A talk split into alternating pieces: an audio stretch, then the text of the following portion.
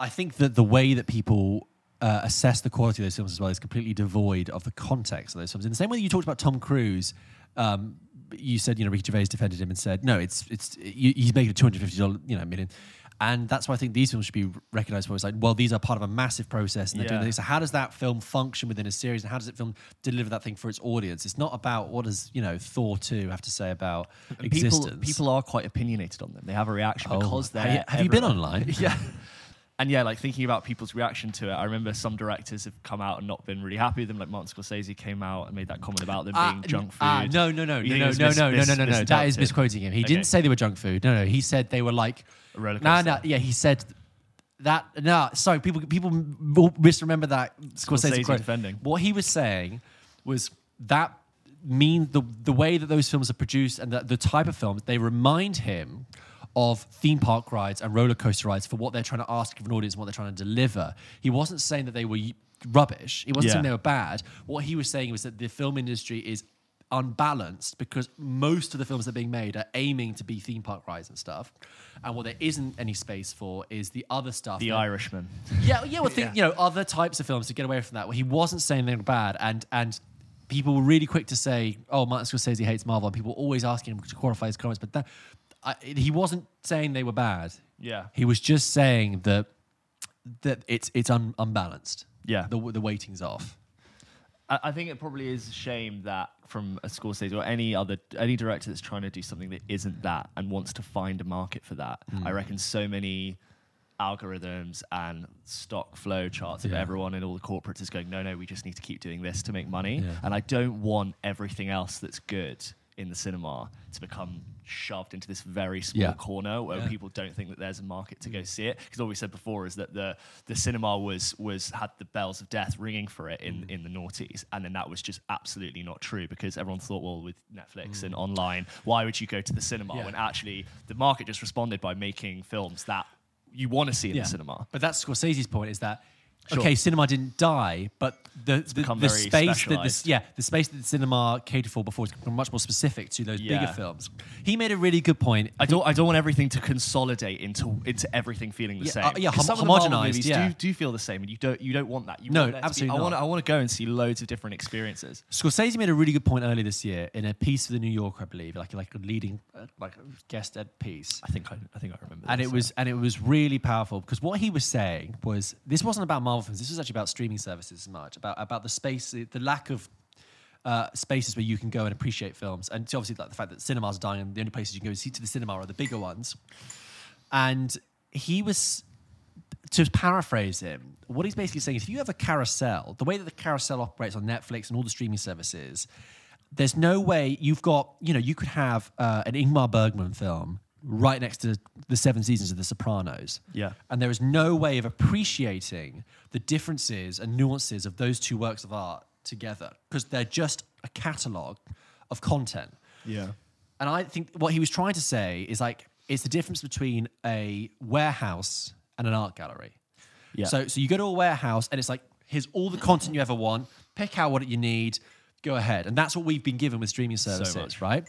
But what he was saying is, no, you need to have an art gallery where the works of art are given the space that they require for you to appreciate them properly. The lighting, the ambience. So you go to an art gallery, it's like, this is an exhibition on this type of film. So you're not going to put a Picasso up next to a Van Gogh, next to a just because it's there. You're going to make sure that when people come to see that film, they can appreciate it within the context properly, and that's what cinema used to be doing. You'd go to a picture house to go and see.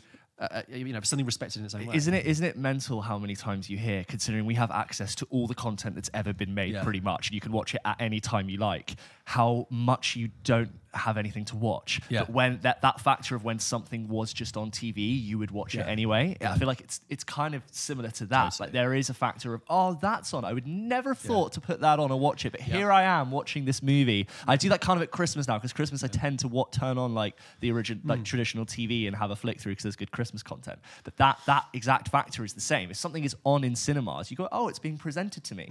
I'll watch it, but I've no interest in just coming up with an idea of what to watch myself. And again, the carousel of content is so easy to just flick through and mind-numbingly just have it pass you by. It's very good comparison, the warehouse gallery. That was, you know what, that was actually me. Yeah, that was you. That wasn't Scorsese, but I was theorising, just, you know, to give myself a little bit of kudos there. But well done for citing him. What it is, what it comes down to is a lack of curation, a lack of like personal taste. How often I have this, where something is sat on your watch list that you've been wanting to watch for ages, and you do sincerely would like to watch that film, but it's just stuck on your watch list, and it just takes one person you know to say, oh yeah, we watched that. That was quite good. Or you hear someone reference it on a show. Yeah. A character will say, it's like that bit in that film. And you'll go, oh, I better watch that now. And then it's suddenly broken out of this cocoon and you get to watch it. And it's I've experienced so many great films that way that have just been stuck in amber on my watch list. Yeah. And some small nudge, it'll finally get released. Like I had that, okay, really bad example because it wasn't an amazing film, but like The King of Staten Island. Yeah. I've been on my like watch list for about a year, and it was just there. And I knew I could watch it whenever I wanted, but and then all it took was me listening to Mark Maron podcast, and he was talking to Steve Buscemi, and he just referenced it in like 10 seconds, and I went, oh yeah, I'd love to see that. And it's just that personal touch, that personal curation. Yeah, you know when I really get through films is so I can go sometime. I can have a really busy month, and I just haven't really watched any films, or nothing was out in the cinema. But if I know I have to get on a plane, or I know I'm going on a holiday, and I go, ooh, time off. Yeah. What films do I want to watch? And I load a load of them up on my iPad, and then boom, I'm just like, in a week I'll watch 4 or 5, and that's really great because I've thought, what do I want to watch? What did I miss? Yeah. Like I create myself a little channel. And do you know what I've just realised as well? I've had a really interesting thing with film this year where I am struggling.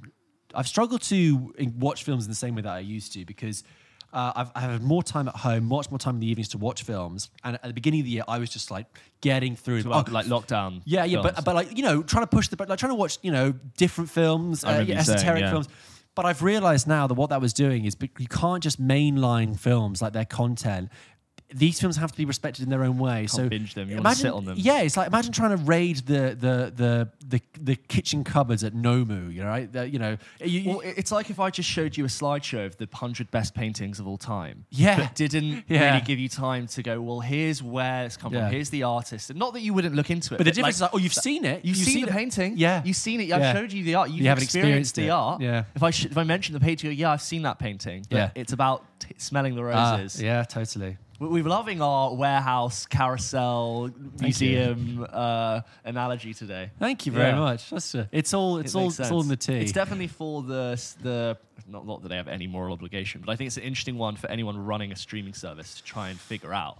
Well, that's what Mubi tries to do differently. So Mubi has seasons, you know, like in the same way that a cinema would, you know, an old school picture house. So in the same way, like the BFI will run a season about, I don't know, Ingmar Bergman.